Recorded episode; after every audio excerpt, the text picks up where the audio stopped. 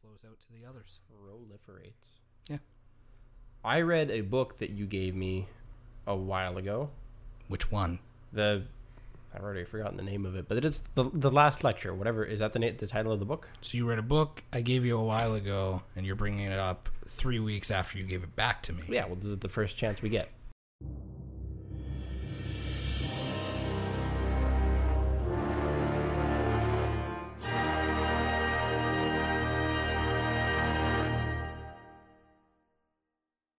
It's an interesting book, and it kind of reminds me a little bit in some ways of how I like to not be super worried about shit. Like there's a part of the book where he talks about how he would people get nervous like about their kids spilling stuff in cars or whatever, and like he wanted to set the precedent because some I, I don't know if it was his wife or somebody was telling her kids or yeah telling their kids or something oh be careful in his nice new sports car. Don't get any dirt anywhere. It's like it's a brand new car. And then he proceeded to just open a can of soda and just on the seat dump it. And and just to prove that he didn't really care and that material possessions didn't really mean much. I like that. I like that mentality.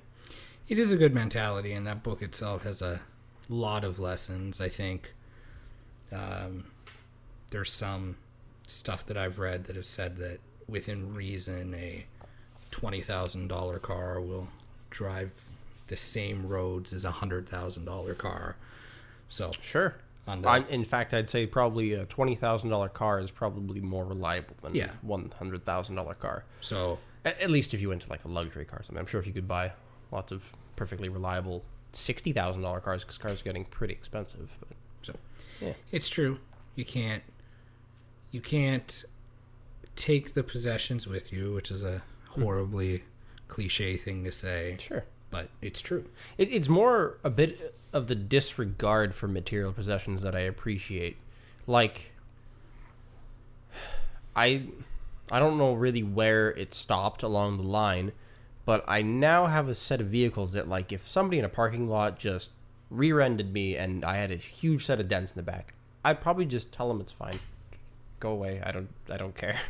I'm not going to chase anybody around for damages or something like that, and I will happily drive around with a dented car for the rest of that car's life.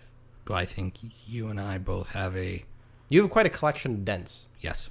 Although, Uh, my my thing is for something like that. This is an older car. I bought it used, um, so the dents are bound to happen, especially based on the kilometers that I drove when I was doing baby photos. However, I will pursue the person if the the damage to the car is actually something that hinders the safety of the car. of course, and and that makes sense. That's a, a needed repair at that point. But I'm, I- I'm talking about you know pushed in plastic around a bumper, not Well, damaging. You've the seen the front of my car. I don't. No. and nothing about that hinders safety. No, No, doesn't look amazing. no, it doesn't. And but depending on where I'm going, sometimes I drive or park further away. but it's the lack of vanity required to have that position. Like a lot of I've heard a lot of people say, oh, you know, like I will say certain things like this, and they're like, ah, it'll be different when you buy a brand new car that costs X amount of money. I like to prove them wrong. I don't. I don't know if I could afford a sports car. I don't care. I'm probably just going to treat it like a, any old object in my life.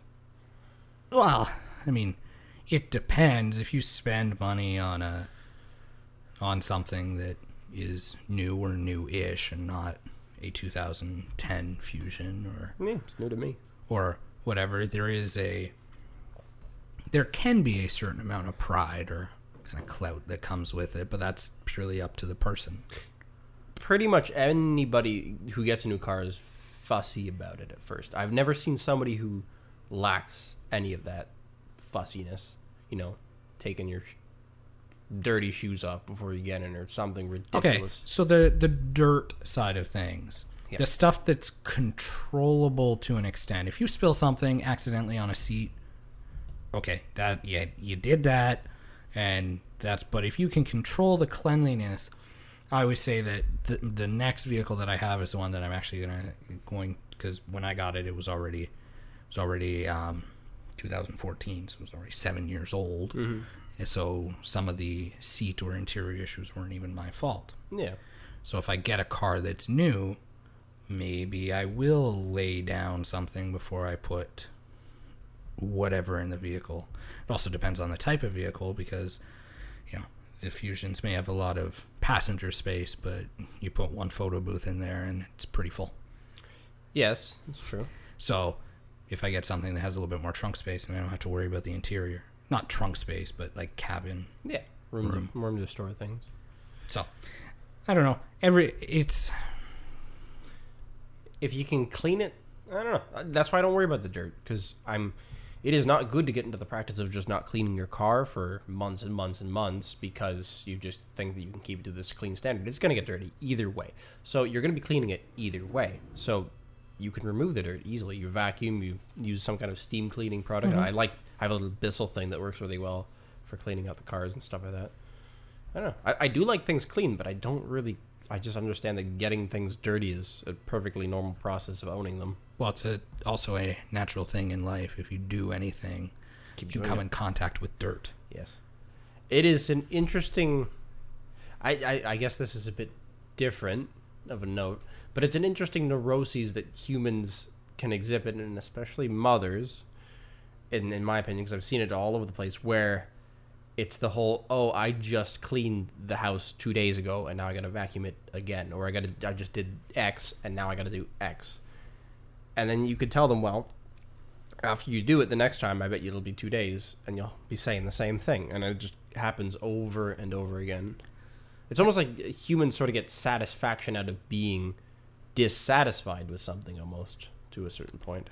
I think when it comes to cleaning, and I am by no means a master cleaner, but I've spent time this past week trying to declutter. I know it sounds It's a lot cleaner than my place. Yes. under renovation. yes.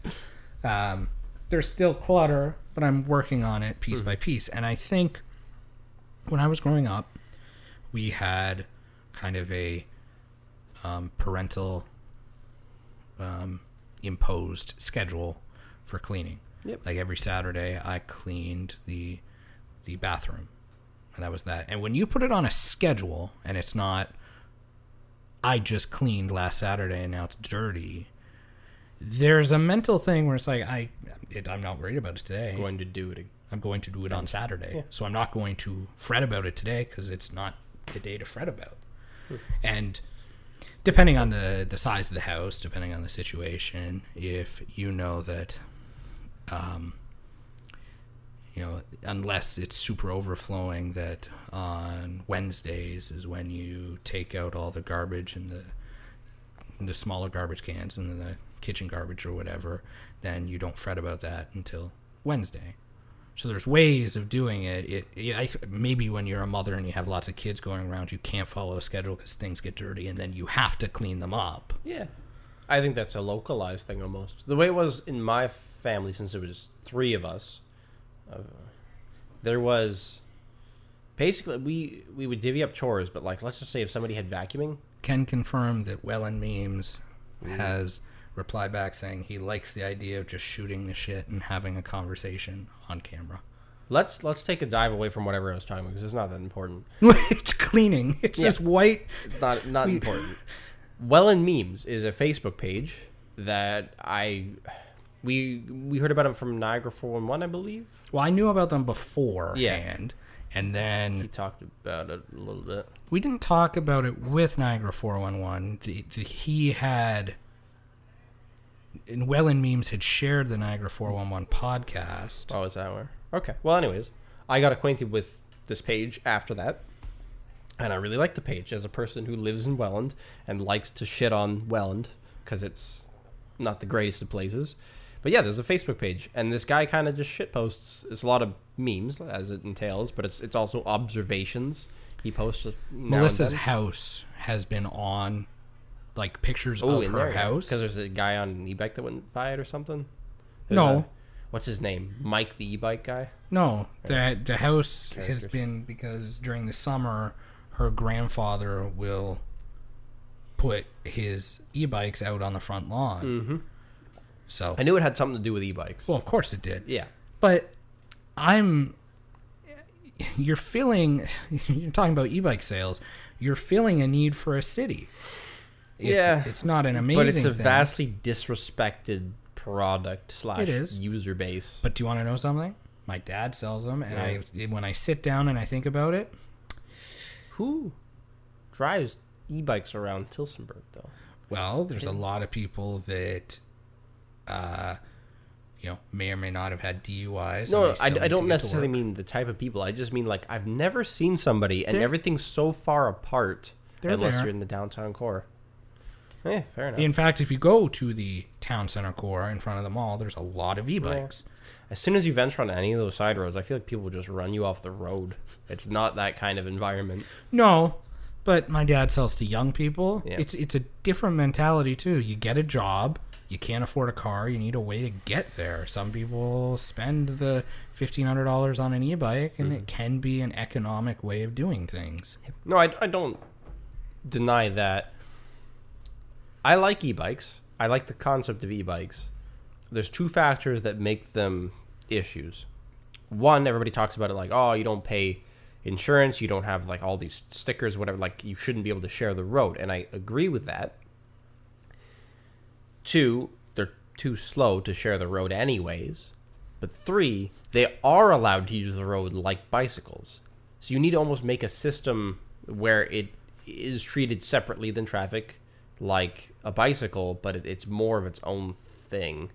But then you, There should be some sort of if you had like an e-bike lane, that would still probably cause problems. So it doesn't really make that much of a difference. I don't really know what you would do. there should be some sort of certification at least to uh like I don't. it's weird. I You should be able to get tickets. Yes. That's I don't really care about certification because how many brain cells do you need to know to maybe use turn indicators, stop Apparently at a lot. stop sign? Yeah, but just give people tickets and like enforce it That's true. That's like, fair. n- with no no leniency for at least a couple of years until people get on the page that you have to use these things in an according manner. And I know lots of cyclists don't use hand signals and things like that. It's always jarring when you see them. Yeah, but but again, cyclists are definitely at risk for for as a safety hazard, but it's mostly to themselves. Most often, I don't even, I don't even really know how many cycling incidents there are in this region, but it, it can't be a whole ton. I very Toronto or somewhere, hear. I'm In sure. Toronto, it's unbelievable. Yes, where you have a lot of people, a lot of congestion, a lot of cyclists, and they have more ways to mitigate bicycle travel than like anywhere else. There's systems in place, and it still isn't working that well. I don't know. I think eventually, like a lot of things, it'll hit a critical mass, and then we have to figure out exactly how to deal with it. But it has it, it, sales keep happening, so Yep. it hasn't hit that mass point. Although a lot of places, if you make them faster, which most of them have the capabilities of being yes, but faster. then then they're illegal to to use in that way. If you make them faster legally, and you just say you have to get a plate and you have to get insurance, that solves a lot of the problems because then they can just behave like a motorcycle, which and then you have to do the tests and stuff required but to do then that. the problem with that is People who can't get driver's license. Yes, it. I don't know. It's one of those weird things where it does solve an issue that was there, but it solves it imperfectly. Yeah. Then you're stuck with a bunch of people with DUIs on slow moped, like slow vehicles. Yeah. No, there isn't really much of a way around it.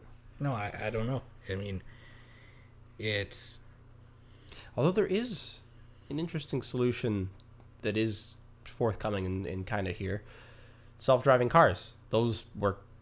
If, if you could own one of those, and you're a person with a DUI or whatever, and then you can't drive anymore, that I think people that have that circumstance should be able to own those types of vehicles.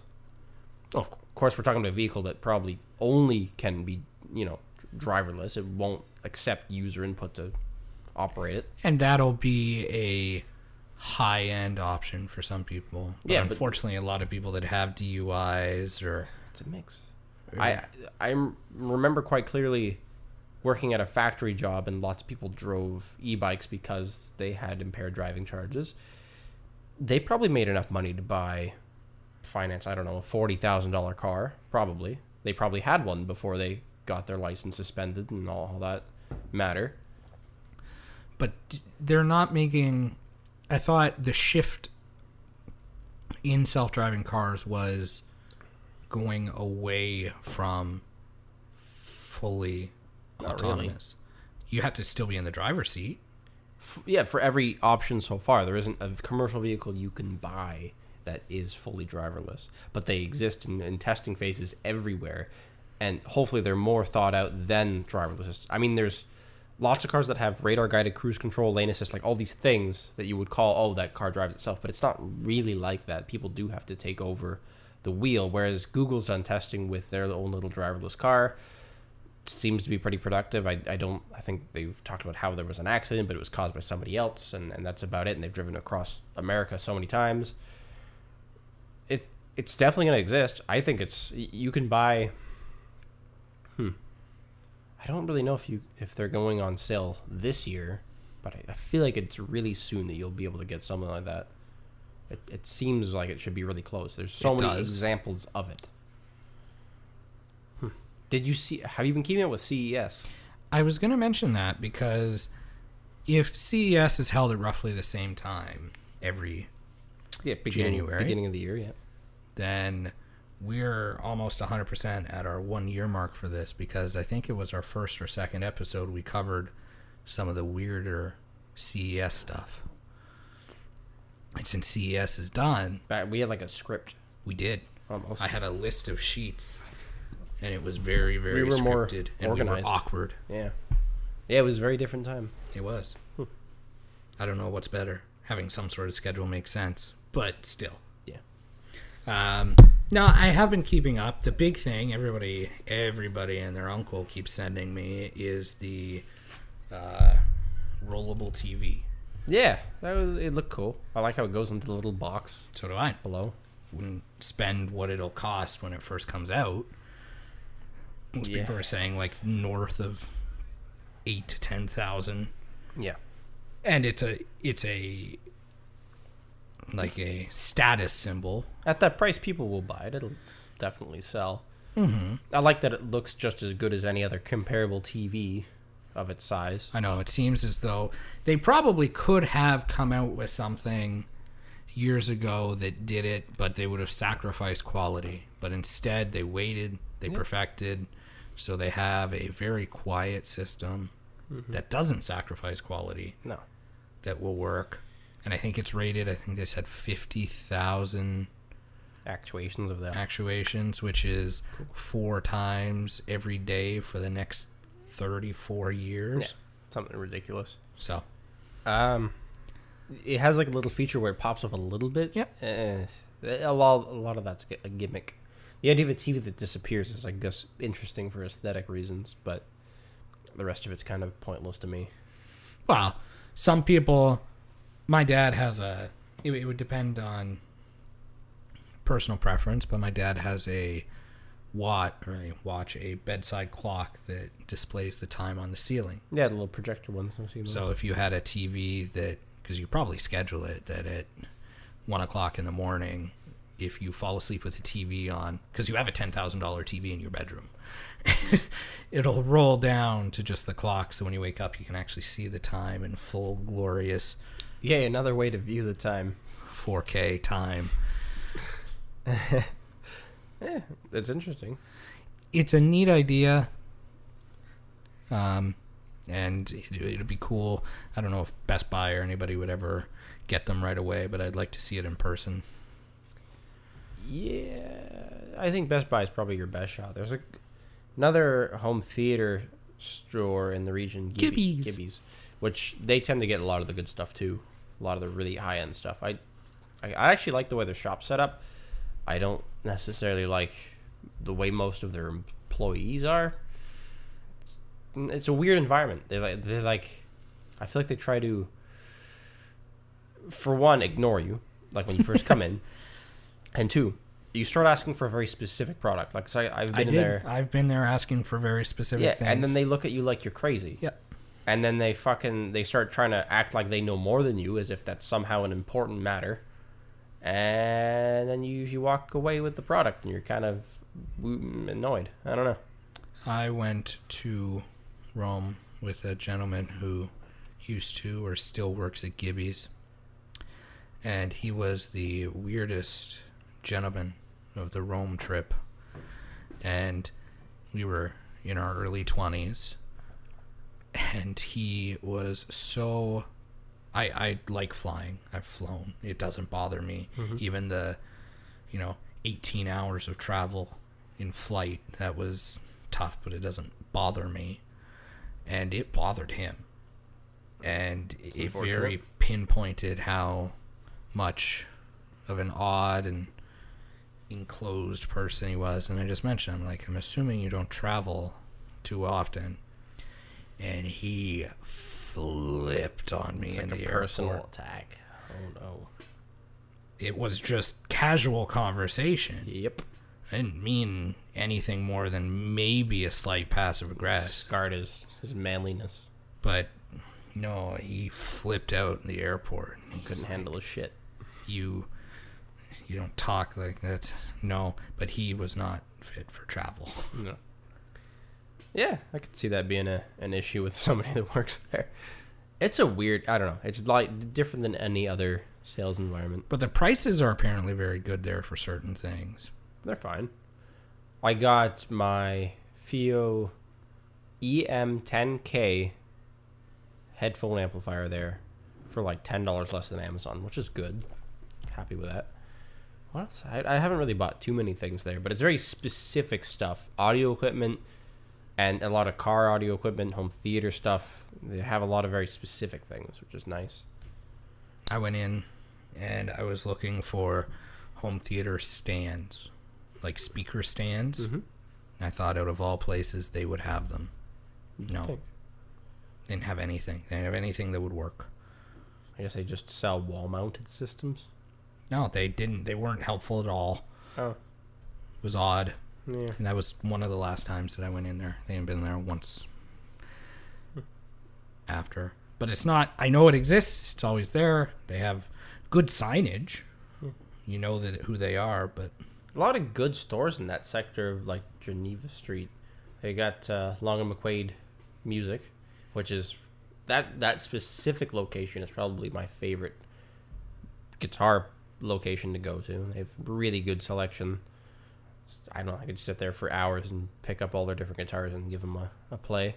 Fair prices too. And then there's the one. I can't. I don't know if it's is it if it's Vietnamese or Chinese or something, but there's an Asian food store. yes, It's beside a Vietnamese restaurant, which makes me think it's Vietnamese, but I don't know. I don't know for Anyways, they have all sorts of Asian cultures products, and, and they have some of the best selection I've ever seen for that kind of stuff. If you've heard of something that's like a, I don't know, an Asian, di- like you would need it for an Asian dish or something, they they have it. It's incredible. And I think I got like something like octopus arm chips or something weird last time. I don't know. They have tons of was weird. it good? Yeah, I like I like seafood, so it worked for me. But but they have yeah they have lots of weird stuff like that. Good place to go. And Photo Bow also right beside it. Great I've been there. great place to go. So let's talk about a thing that's on my mind because I'm curious. Because you, I have to assume, are stone cold sober right now. I am. I would hope. I had coffee like five hours ago. So, um, when we were drunk on New Year's, we had come up with the brilliant idea to at some point try stand up comedy. How do you think Thursday is going to go? Do you think the amateur nights are filled with talent? Oh, or do you well- think it's going to be awkward? So I and you have been to comedy routines at Showtime. It, it hit and miss. Funny enough, a lot of times the MC is kind of the worst part. They're really they tend to be the awkward people, which is strange. A lot of the acts that get up are good, and a few of them are just flops. But But this, I don't know. okay. I've never been to their open or amateur night. I've been to ones where they have like the two. no, I, I've been to slightly more established comedians. Yeah, nights. and even then, sometimes they rocky. flub something or Yeah. whatnot. The the host that MCs a lot of their stuff.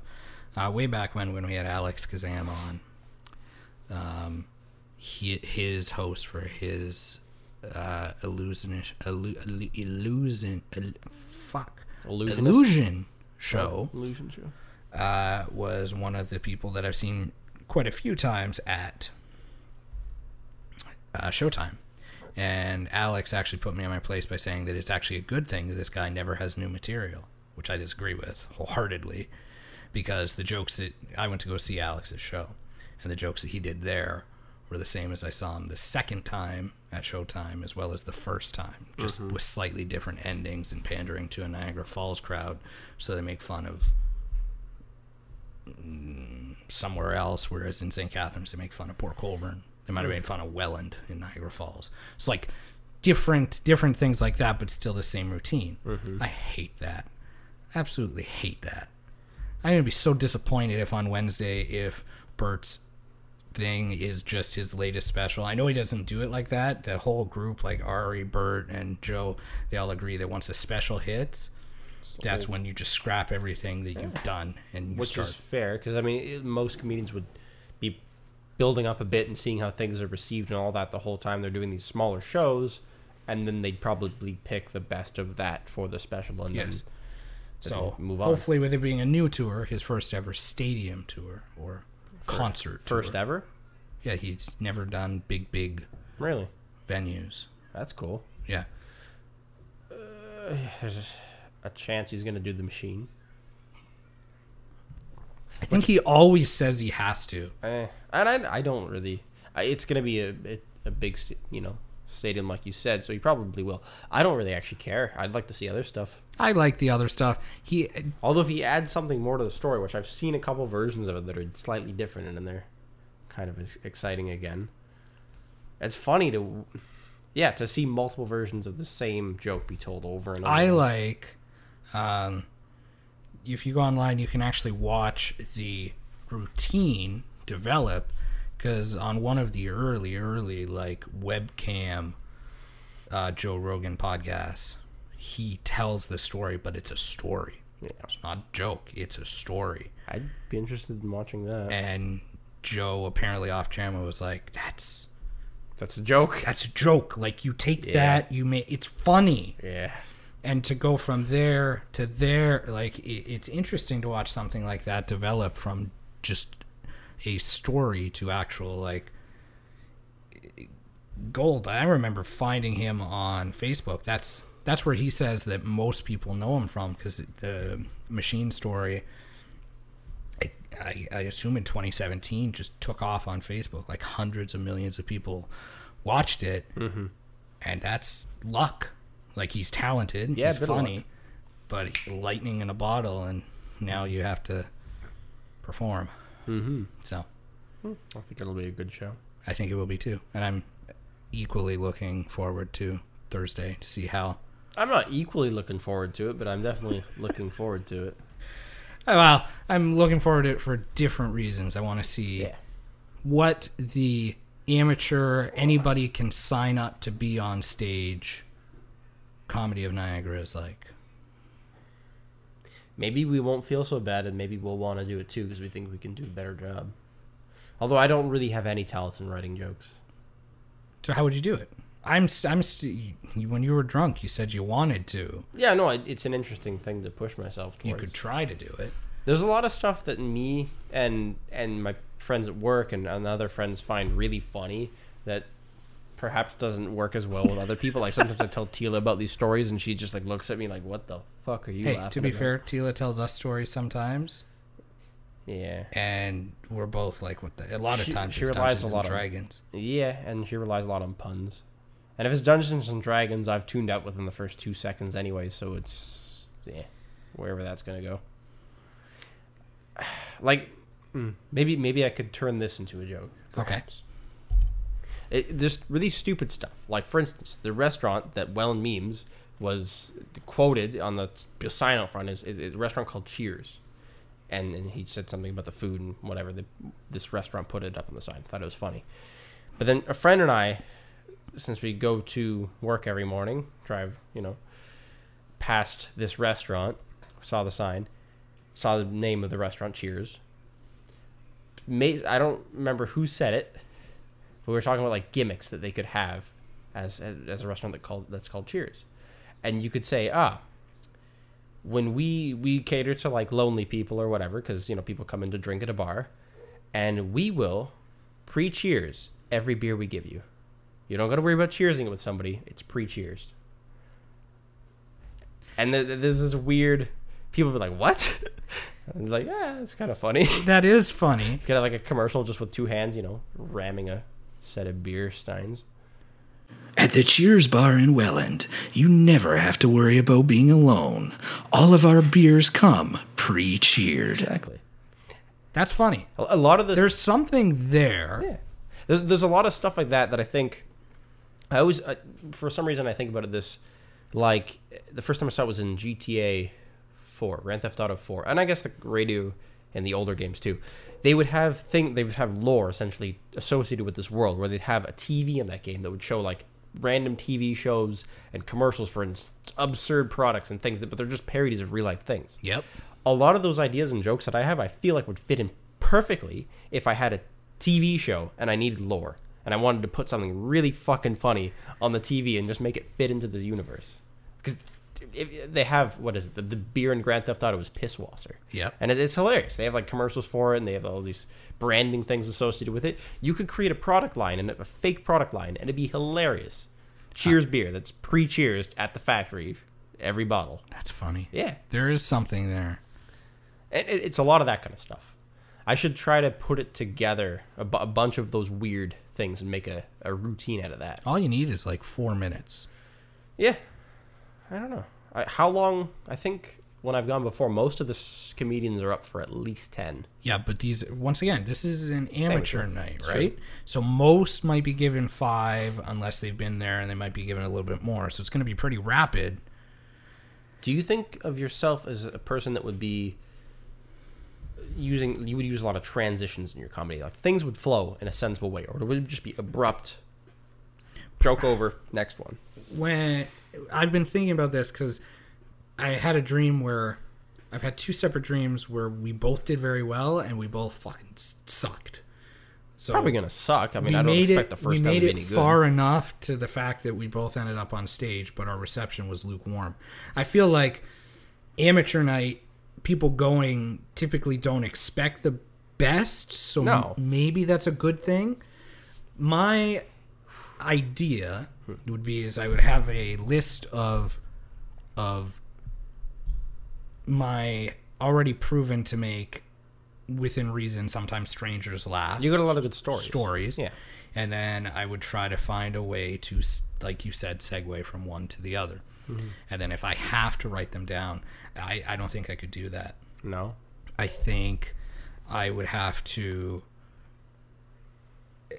get Justin and Teal or somebody new to sit down as I tell them the story and then record it because that's the only way. But I know where the humor in the Yeah. where the where the beats are like um the okay i it's the first time i've ever told any of these stories on here but this this is good we had kevin on the podcast We did. Yes. Okay. And he and I used to do the radio show. And this is this is just a wonderful anecdote if anybody who knows Kevin is listening to this. And he was always pining for this woman. I won't give her name away, but he, Describe pining. uh in love but Asperger's style. Oh, okay. Is this an actual word that means that? Pardon? Is is No, pining would not be I was being Be polite. amazing. That would be fantastic. Uh, he was he was a six foot eight tall schoolboy crushing on a college girl who was a bit um, over sexualized. Mm-hmm. I don't know if I can say that. If anybody's watching this, you know what I'm talking about. Anyways, and she had a boyfriend, and he wasn't a fan of the boyfriend. And we were walking to the theater one night, and he's like, hmm. I figured out why I like so and so. I'm like, why do you like so and so, Kevin? He's like, ah, well, it's because she reminds me of my mother. Oh, I've heard that. And I'm like, it's weird, but I'll give you a pass on that one because that's biological. It's probably it. That is a really Asperger's thing to Yep. say. It's amazing because it's it's a deduction of exactly all the things that people would hide about their feelings, and they would probably hide it to themselves. they wouldn't even understand that the person they're romantically interested in reminds them of their mother, and that's why they like them. Yep. But he, in his brain, was able to deduce. That's this, why. Step A, B, Yep. straight line, easy. Then we walk past the boyfriend's house. He's like, and her boyfriend also reminds me of my father. Oh, Why is that, Kevin? Because he fucking hates me. that's so good. And that's that's a story that you don't expect, but that's a hundred percent true. Yes. B just a fun little trip into somebody's psyche, mm-hmm. and then it flows because I've also got relationship advice from Kevin as well. None of which was particularly good. But it'd probably be really boiled down to the most basic elements. Jesse, love is like a fire. If you tend to it and, you know, keep it contained, it'll burn, it'll keep you warm. It's all nice. But if you just let it run loose, it'll fucking kill you. It sounds like something came out of a TV show, pretty much. Right? So stuff like that, I think, flows naturally. I don't know what style of comedy it would be, but it's just stories. It's, I think that's, if I were to do it, it would just be pure storytelling. You can link a lot of people together if you do. If it's just stories about people, then you say, ah, you know, you finish telling one story, and it's like, but that's a lot like this other friend that you know, Yeah. so and so. It's not so bad because it's a similar group of comedy, I, I suppose. Of course. Observational comedy is a little bit like that too. it's weird because it's observational, but I'm also not just observing. I'm in and in No, certain. no, it, it's about people. It's Yeah. about social interactions. Observations are more broader than that. Probably more like if you want to talk about people, the psychology of like masses of people, or, or just like the way that we've created the world around us, and, and stuff like that. And you could have political observational comedy and, and all that. Th- those tend to, I do think they link a little bit better to each other. I can't remember. There's a, there's a couple comedians that are just every joke is just so far away from everything else, and there's no transitions between anything. But if, if they're any good at it, it works. It's true. Segway segues are sometimes hard to do. Trying to, I'm trying to think. Okay, I'm trying to think of a specific comedian's name. Maybe you know him. He, I think, was really popular in maybe the late '80s and '90s. He died, I think, of a heroin overdose or something in the mid 2000s. Okay. Um, but he was like a really, he sounded like a stoner pretty much. Well, he did a lot of drugs, so yeah. But he he had this really laid back, chill, Mitch funny Hedberg. laugh. Yep, that's him. He non sequiturs Yeah. everywhere. That's that's all. There was nothing that ever linked together. That was not existent in his comedy, but it's hilarious. He was really good. Very weird. Very very weird. Always performed with his eyes closed. What? He would always wear glasses, and he would always perform with his eyes closed because he had stage fright. really? Yeah. Didn't know that. I don't really know much of his personal history. Uh, Joe Rogan mentioned him, and I just watched the two of his routines. But it was it was fantastic. Oh, he is. He is. But as, as long as I know Mitch Hedberg, Mitch Hed Hedberg, but as long as that's true, and I'm 95% sure it was, he implemented sunglasses into his routine, and he always performed with his eyes shut. That's funny. That in in and of itself is a joke. Well, it's also kind of quirky, right? Yeah. So that's neat. I don't know if I'd be able to perform No. with my eyes shut. I don't really. You wouldn't be able to work a crowd very No, well. You can't read people. Or you can't pick people out. Although that wasn't his style. He didn't really pick people out in the audience and throw a uh, ad lib joke. Uh, no, I, I I don't really get stage fright that much. It's been a see that's that's where I get weird because the only time I've ever really been on stage, I didn't get stage fright, but that Grease show was so overproduced, and by the time my character shows up, people have fucked up ten times, so I can just do what I need to do. Um, I got nervous at Shane and Heather's wedding. That's because I, I, yeah, you can it's tell. because I didn't fucking have anything to say. no. and I couldn't. I normally for something like that, I would write a speech and I would add jokes, but it was really hard to write a speech. If I wrote Justin's uh, wedding speech, done, killer. It'd be funny. If I wrote your speech, Tila's speech, anybody, that'd be fine. That was really hard to do. So I winged it and it wasn't good. So in that situation, having something written and prepared, Yeah, definitely. probably better. So I was nervous then.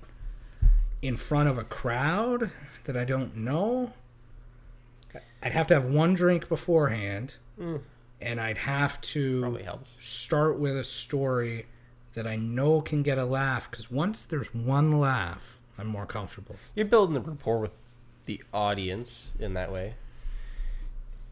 For me, it, it's a lot of just getting used to presenting material. And of course, I always thought I was good at it, and then you would step up to the next level of some big thing and, until I got to my thesis project, and then that was sweating bullets. But then by the end of that, even because there's you have to like show your what your work is and stuff before you get to the final presentation, and you sort of get in the routine and you know how it goes it's more relaxing. And by the end of it, yeah, I was perfectly fine. And that's like the most pressure I've ever felt. I don't think I'd feel that much pressure to present jokes I've made. Because the worst thing that happens is nobody likes me. And that's fine. That's true. There's no repercussion to that at all. No, no, not really. Especially since if if you try it, you're either not good at it. Mm-hmm. There's potential, or you end up being good at it. Yep. You don't fail a class. You don't get fired or anything. So I think it's an interesting thing to try, and it's one that we should definitely try. What are the odds, you think, of making it big as a, a comedian? Not good.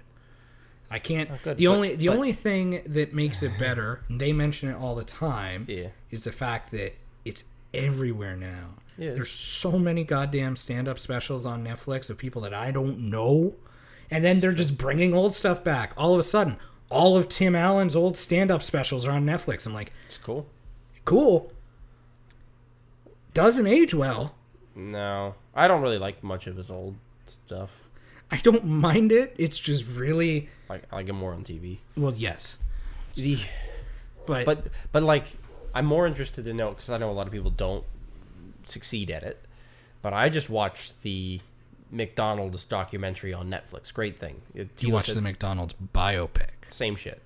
Whatever. It basically is a documentary pr- presented in a very narrative style that i don't know if everything's true but it's fine.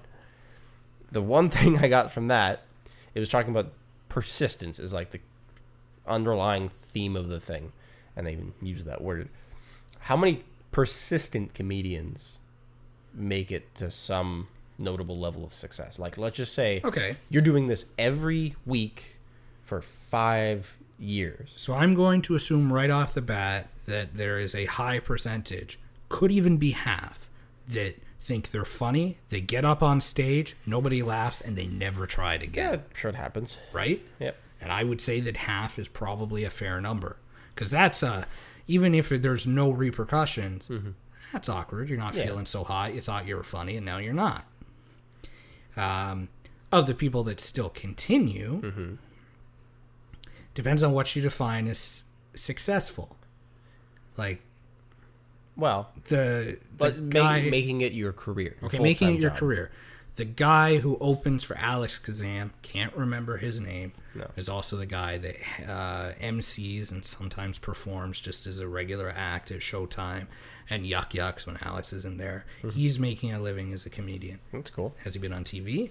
No. Is he going to have a Netflix special anytime soon? Unlikely. Mm-hmm. But he's making a living as a comedian. How many people can make a living as a comedian? Hmm. Depends on how good a living. Yes. Hmm. See, a lot of people like what. It, it also depends on how you treat it, like if it's a hobby or if it's something else. Because if it's a hobby, what hobbies have you genuinely kept up with and done regularly for the past five years? Nonstop? Writing. Right. Most people maybe have one, I would think. Even photography has disappeared as a hobby for me, and that was something I loved and did like to, uh, just absolute. I, I don't even know what. Pretty much every second of every day that I was outside, and sometimes while I was inside, there was a camera on me or on around. Is that because you work so much now, or because your interest changed? I don't know. I, I think it has a lot to, but it, it lacks. It means that I lack persistence with the photography stuff because I, I could find a way to make it work while working at a, at a job. I could have kept a freaking camera under my shirt while I build houses if I really wanted to. Yeah. And I'd probably still get. I'd probably get some cool shots. Something that nobody else has ever done because nobody's been persistent to keep the camera on them, right? That is true. Although I do have a cell phone camera, I suppose that I do use sometimes, but it's mostly just to take pictures of what I'm doing to share with people I know. More or less, it's not really an artistic thing. Well, I guess it could be. There's there's some yeah no there's pretty much no hobby that I've kept up with that consistently for five years. So if you classify comedy as a hobby, you're probably not going to make it. Uh, That depends because eventually a hobby can be a way to make money and then if you end up making money from it you might spend more time doing it. If you could perhaps take a leap of faith and leave maybe a sta- more stable career. comedy is kind of neat because you could probably have a nine to five job Oh, and yeah. still you'd And still, still be to able to night perform. um, my long term hey i'm going to spend 10 years writing a novel thing that mentality could entirely change if i sell something. Be like if i want to sell something else i can't i can't be Can't take- 36 no, you can't take that long. and sell at something else. Yeah. has to be done now. So even hobbies yeah you might not do anything with it right away hmm. but it can turn into something. But if you are just a comedian as a hobby then I, I don't know Even the people who do it as hobbies become very well connected, I'd imagine, in the span of like just a year. You get to know all of the other comics in the area. You get to know the people who run these venues. You get to know lots of people, and you probably build up sort of a, a community around you.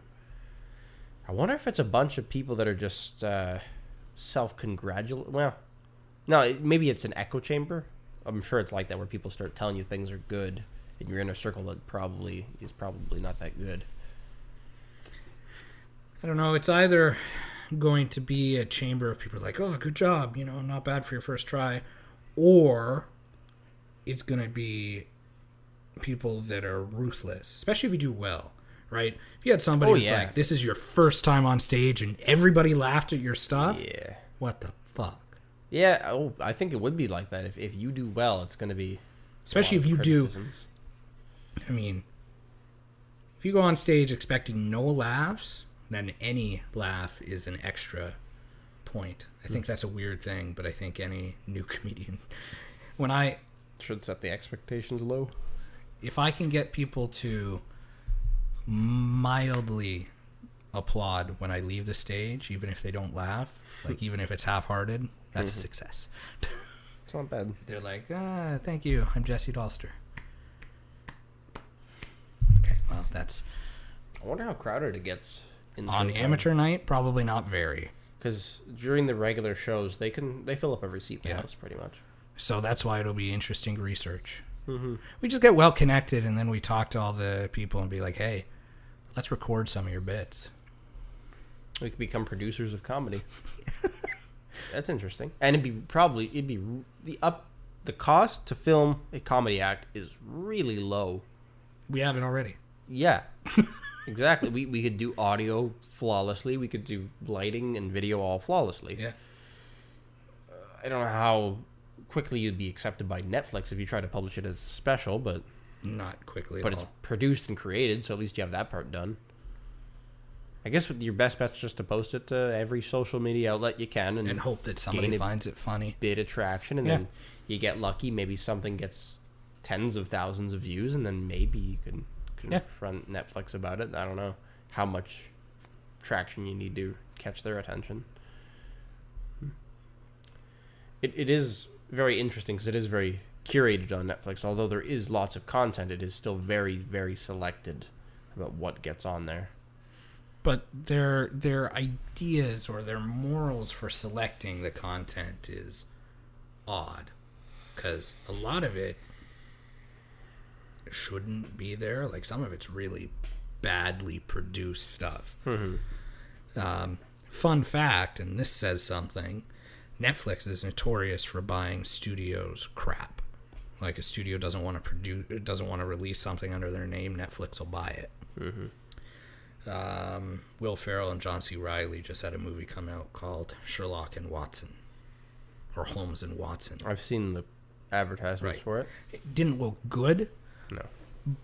but it was legitimately horrible. Like people, this now that it's been released, the director's like, "Yeah, we tried to tell them not to release it in theaters because we just weren't happy with the end result, hmm. and we tried to sell it to Netflix, and they said no."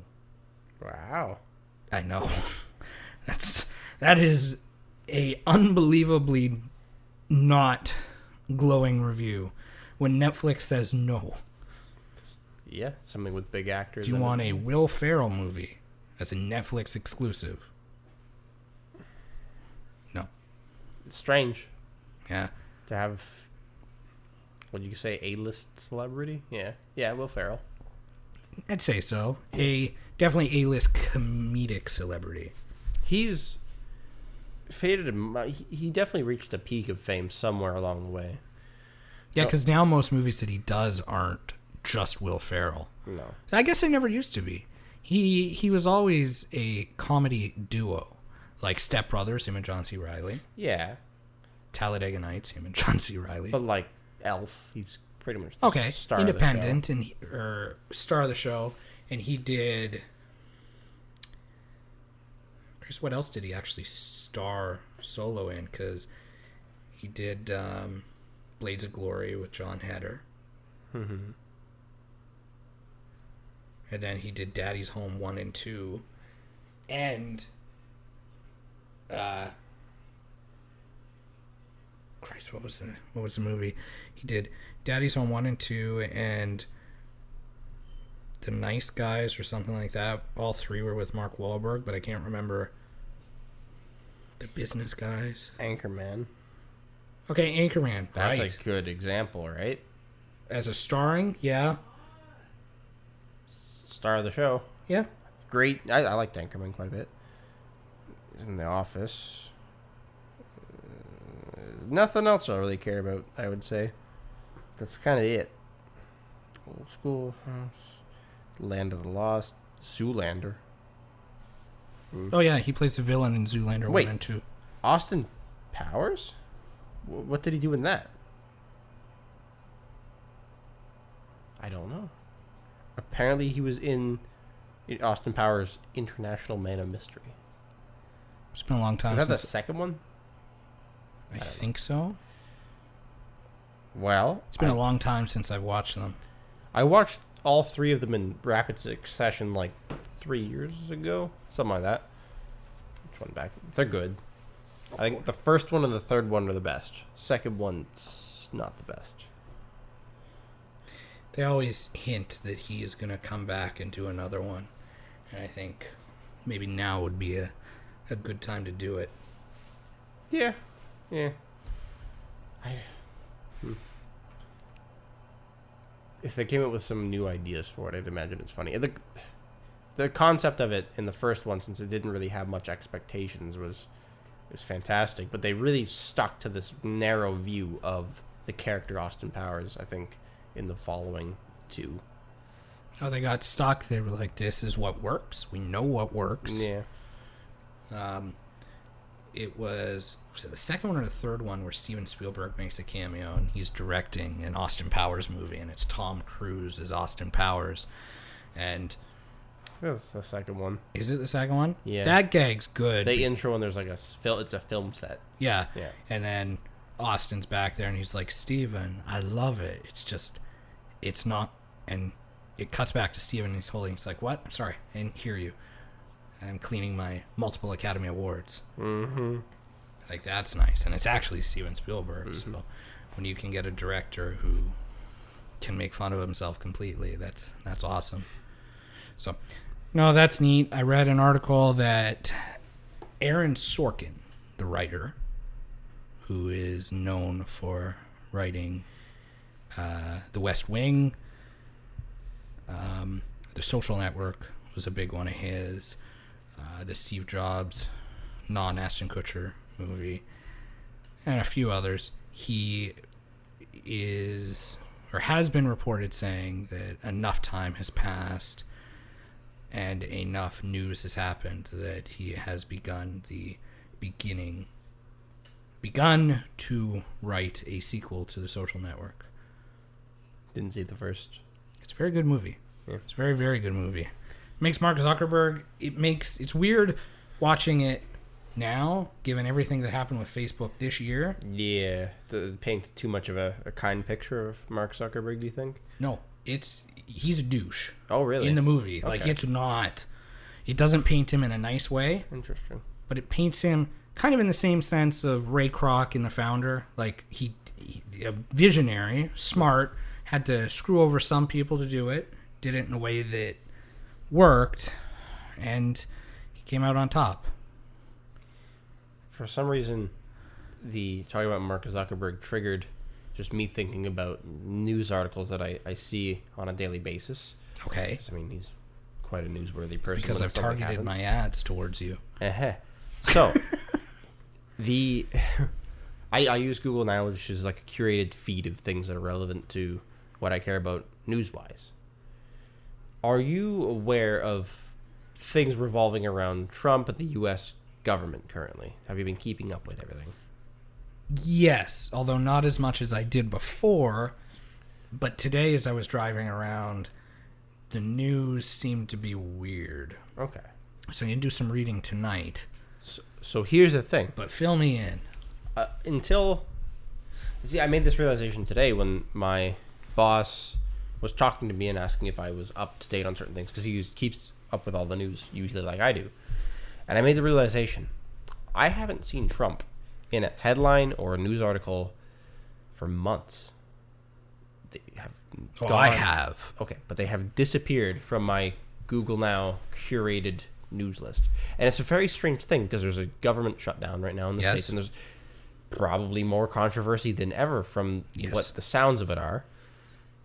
But it's nowhere to be found. And I don't know why it disappeared from the list because I constantly read stuff about the U.S. government and, and how things are going. And I, I follow Trump himself and other political people on Twitter to keep up with their stuff but it's this weird thing where it's I feel like if it's been censored almost out of my feed. I don't know. I don't know why it's not there. I can't come up with an, a, a reasonable excuse. There's stuff about Canada and China relations right now since there's uh, just been some uh, person that was charged with drug smuggling or something, and they've been they've been, been handed a death sentence, and I think it's a retaliation for the whole. I think it's is it Huawei, some person related Okay. to that because we put them in jail bunch of stuff like that, but nothing. And I'm going through it right now.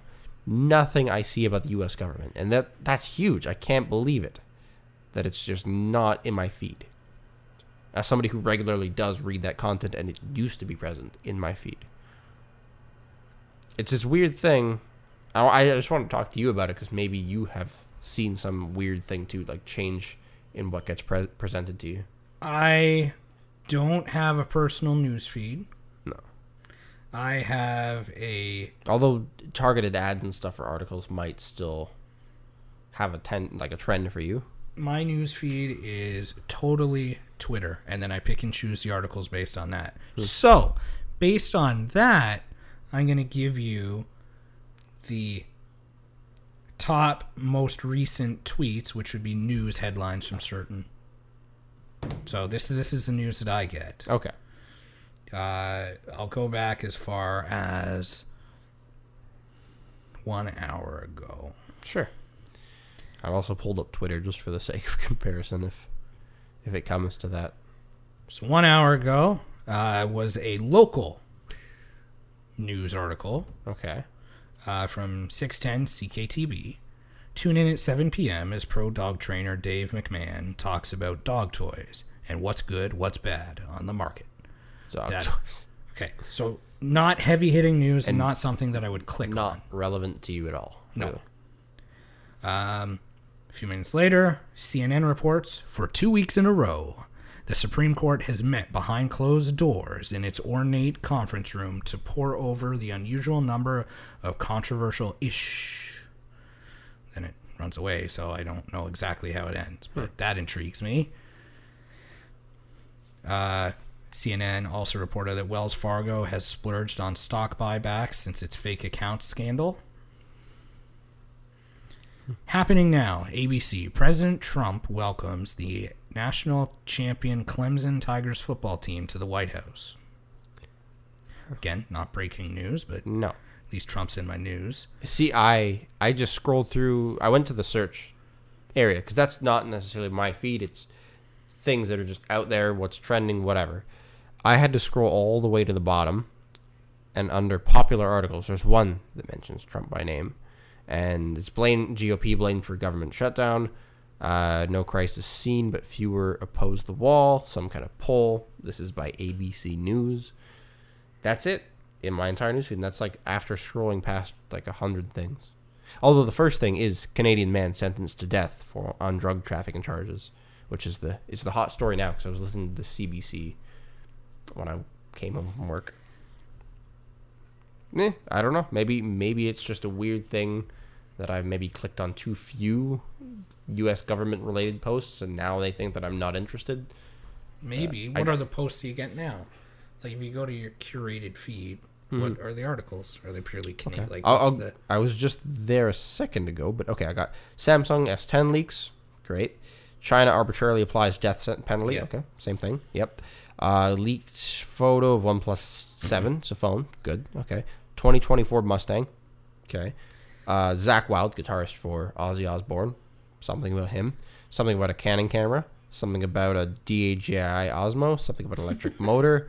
Uh, Red Dead Redemption 2. Something. I don't even have a PlayStation or an Xbox, but it's it's there. Whatever. Uh, 2019 Dodge Ram. Race to partner with Ontario's cannabis retail license winners. That's news. That's the CBC article. Uh, Montreal woman asks drunk driver who hit her to join in her speaking at schools. That sounds like a local news from Montreal. That's kind of interesting. that's intriguing. I'm not going to read any more articles, but anyways, the trend that I see looking through more of these is a couple local news things, but mostly technology. For the most part, that's what Google thinks I'm interested in, and some automotive stuff. Um, nothing brand specific.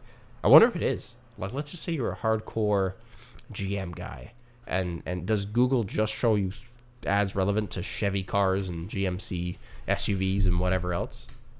Did it, did, Possible. It'd, it'd be interesting if it really specifically narrowed down that bias, or does it just know that you're into cars or trucks or whatever? Curious. I'm sure it's fairly specific. Oh. I, I should ask friends that are specific to certain brands what they get because I, I look up stuff for every type So when car. you're doing your American government research on your phone, or when you're doing it, are you doing it on your phone or are you doing it on your computer? my phone. I pretty much read all news on my phone. I don't do that. I, if I do it on my computer, it's video format because I usually put it in the background or whatever if I'm doing something else. Hmm. so, and and again, Google Chrome is Yeah, you said that. linked. So on your phone, on your computer, browser history and cookies are the same thing. Yeah, I don't know. I can't say for sure if that's a fake news type move, but I I haven't noticed it, but I don't have a curated feed. I just get a bunch. We know that platforms like Twitter and Facebook have already sort of censored certain things out of people's view. Yeah, And everybody's well, a lot of people on the conservative side of things say that conservatives are commonly censored. I don't know. And and Trump is a conservative Republican, so sure. Uh, not really that relevant to the political things in Canada. Uh, like I, I don't think somebody who aligns with a conservative government in Canada would necessarily vote for Trump, but if they were a U.S. citizen, I don't know. I can't. I can't say for sure. I'm assuming it could be a mix of both. Maybe you were looking up CES a bit too much, and now you have tech stuff and car stuff. The interesting thing about the list, and, and it is a problem, it's a bit of an echo chamber, is I don't really have to look for news. It's just there all the time. All the things that I'm actually interested in, it's really good at showing me them. I did an experiment, and it was a unplanned, self-imposed experiment. And I thought about how I feel afterwards. Ever since we interviewed Nick Niagara 411, I've been paying more and more attention to his page, more to watch the the follower numbers go up. But because I'm there a lot more, It shows you more content I'm reading the articles and I'm reading everything. Yeah. And it in turn is not not making me more anxious or anything like that. It's not like that, but it's making me more aware of how many issues there are. It's- mm. And it's I'm hesitant to say it's making me more nervous, but it's making me realize fuck because you get news, mm-hmm. but the stuff that he's reporting on isn't and he will openly admit that stuff that he reports on isn't necessarily news. No, and it's like every incident. It's not. It's stuff that would not necessarily be newsworthy because it's resolved in a way that's not that interesting. and simple simple things like a a he d- he actually made a post about kind of clarifying what he does and doesn't post. It's like if it's a like a fender bender that gets a conduct and I report a fender bender. If it's a fender bender on a highway and it's closed two lanes I will probably mention that or something like that. And then when I see articles where it's just a like a collision that has a street crossed, it's nice to know that nobody's hurt, and if I'm going that way, I can avoid that area. Mm-hmm. But then when you hear, like very quickly, um, last week, I think it was, or the week before, uh, they did their yearly closing of the canal. And when they closed the canal, they drained it.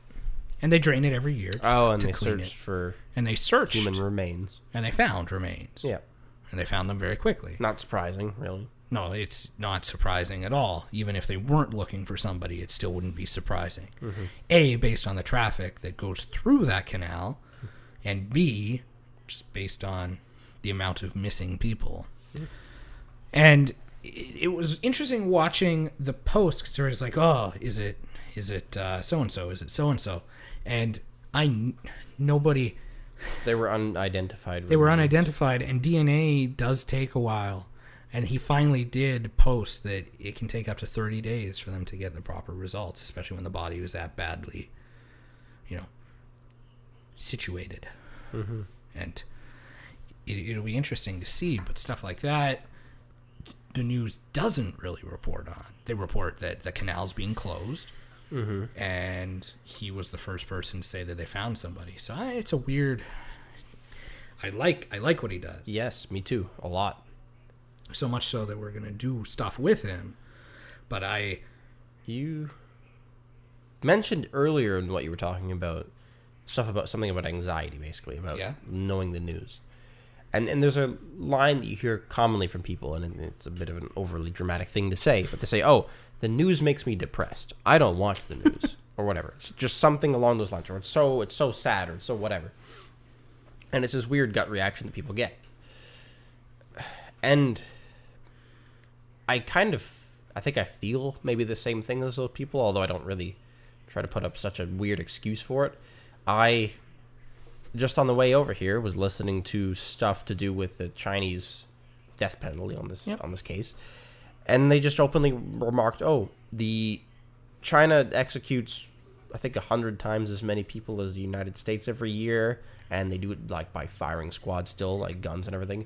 And then immediately upon hearing that, it's just like, yeah, the world is very cruel and very fucked up and people who have this it's this interesting I, th- I think i first started like thinking about it deeply in my first year uni- university psychology class where people try to a lot of people view the world as generally good and generally this or generally that and things are perhaps perhaps better than they actually are just maybe because of our sheltered lives. Although i feel like people that are in these horrible situations probably look on the bright side too a little bit too much. But yeah, a lot of people don't watch the news because it is it taps into this part of the human psyche where it's like stuff can shit, shit can hit the fan very quickly and life for almost everybody on this planet is miserable and it Yeah. maybe not in their e- even their own perspective but from our perspective it sure looks that way so and and that ties a little bit into how Nick was talking about how people would ask him not to report on stuff like suicides because they don't want to hear about stuff that makes them feel sad or whatever it is. I don't. Do you think we'll ever enter like a post-news society? We just don't want to hear that kind of stuff because it screws with our vibes. Maybe, but I think that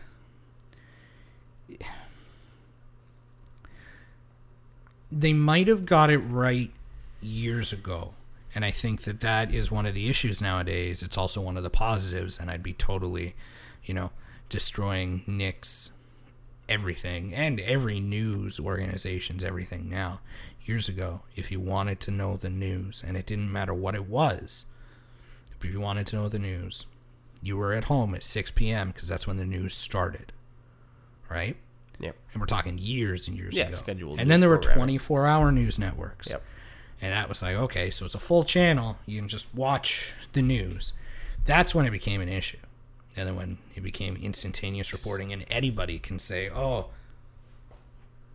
there's an explosion just down the street or something, whatever. Stupid. That's just the offshoot of that. I think if you can.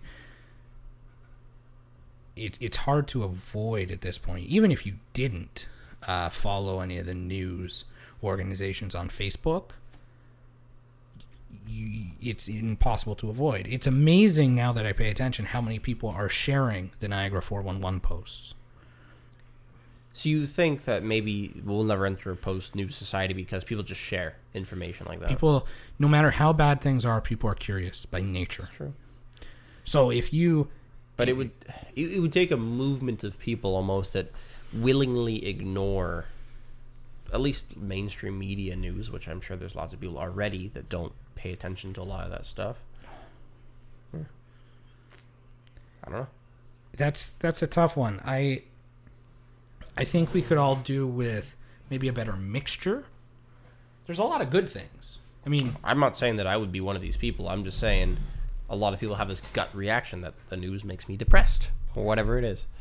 the news doesn't make me depressed. It makes me more aware that there are lots of issues. Yeah. And when you see, it, it's it's really bad because I made a prediction, and I hope that uh, my prediction comes true. I told him, or I told Nick, that he's going to hit thirty thousand subscribers by January twenty and I did it based on the way it was growing. Yep. Unfortunately, and also heavily fortunately, nothing bad has happened in a few days. There's been no robberies, Well, no murder, nothing local. perhaps something really bad has happened while we've been here. And I say that because on the way over here, I, I got on the highway. I, I got on I'll go right to his page. in Welland, and there was a weird police blockade thing set up, but like there was just cars. They don't even know where the officers were. It was on the side of the road. Not sure what they were doing. Got on the highway, saw no less than about four police cruisers headed in that direction towards Welland, an ambulance okay, well that was that was before you got here. I knew about just this. before we got here. Uh, three hours ago was the big thing in Welland. What was it? Uh, there was a traffic issue. Woodlawn Road between Highway 406 and Primeway Drive is partially blocked due to a collision. It Reported was truck rollover into a pole with injuries. maybe I'm really blind, but I'll tell you what I saw. I saw two police cars. They were sort of like pull off to the side of the road, but not like pulled over, like jutting into the. They were perpendicular to the road, and there was pylon set up, and there was a pathway for people to drive through, right where the highway on ramp is, pretty much. I didn't see no truck in the ditch, but there was two police officers there, like two police cars, and nothing else. Nothing else had gotten there. So that's interesting. I don't know why how I couldn't have seen a truck. But yeah, yeah, stuff like that seems to be happening pretty. It does, but when you see when you see the bigger ones, his his views go up or his followers go up so Yeah, high. because people need to know. but he has stagnated in the 21,000 range for a few days now because nothing has really happened. This- There's been traffic accidents and whatnot. And God, like, thank God nothing has happened. We'll be honest that there's been no murders or whatnot or more robberies. Mm-hmm. But it's it's a weird thing where it has stagnated because nothing is happening. Um, is, is that the same problem as mainstream news though, where like it's about views where you you don't want it to stagnate. You want to keep people in fear and you want to keep giving them information about things that probably don't have that much relevance to their lives, but it gets you eyeballs on commercials. To an extent, probably. Now, keep in mind, Nick doesn't make any money from this, No. so doesn't really have that incentive. I mean, we're mostly more interested in his growth than probably he is. At least that's how it feels, because it's pretty cool to see something like that come Oh, up in popularity. I don't know. It's it, it's hard to pinpoint. It's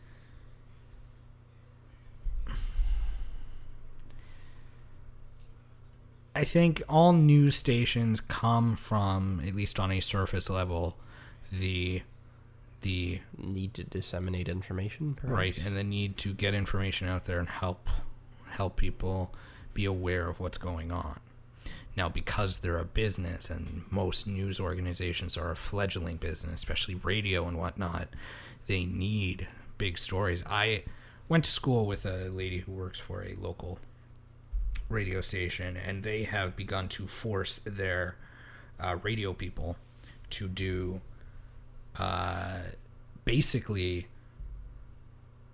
uh, news reports Mm-hmm. when they're out and about in St. Catharines and something happens. On the ground On the news.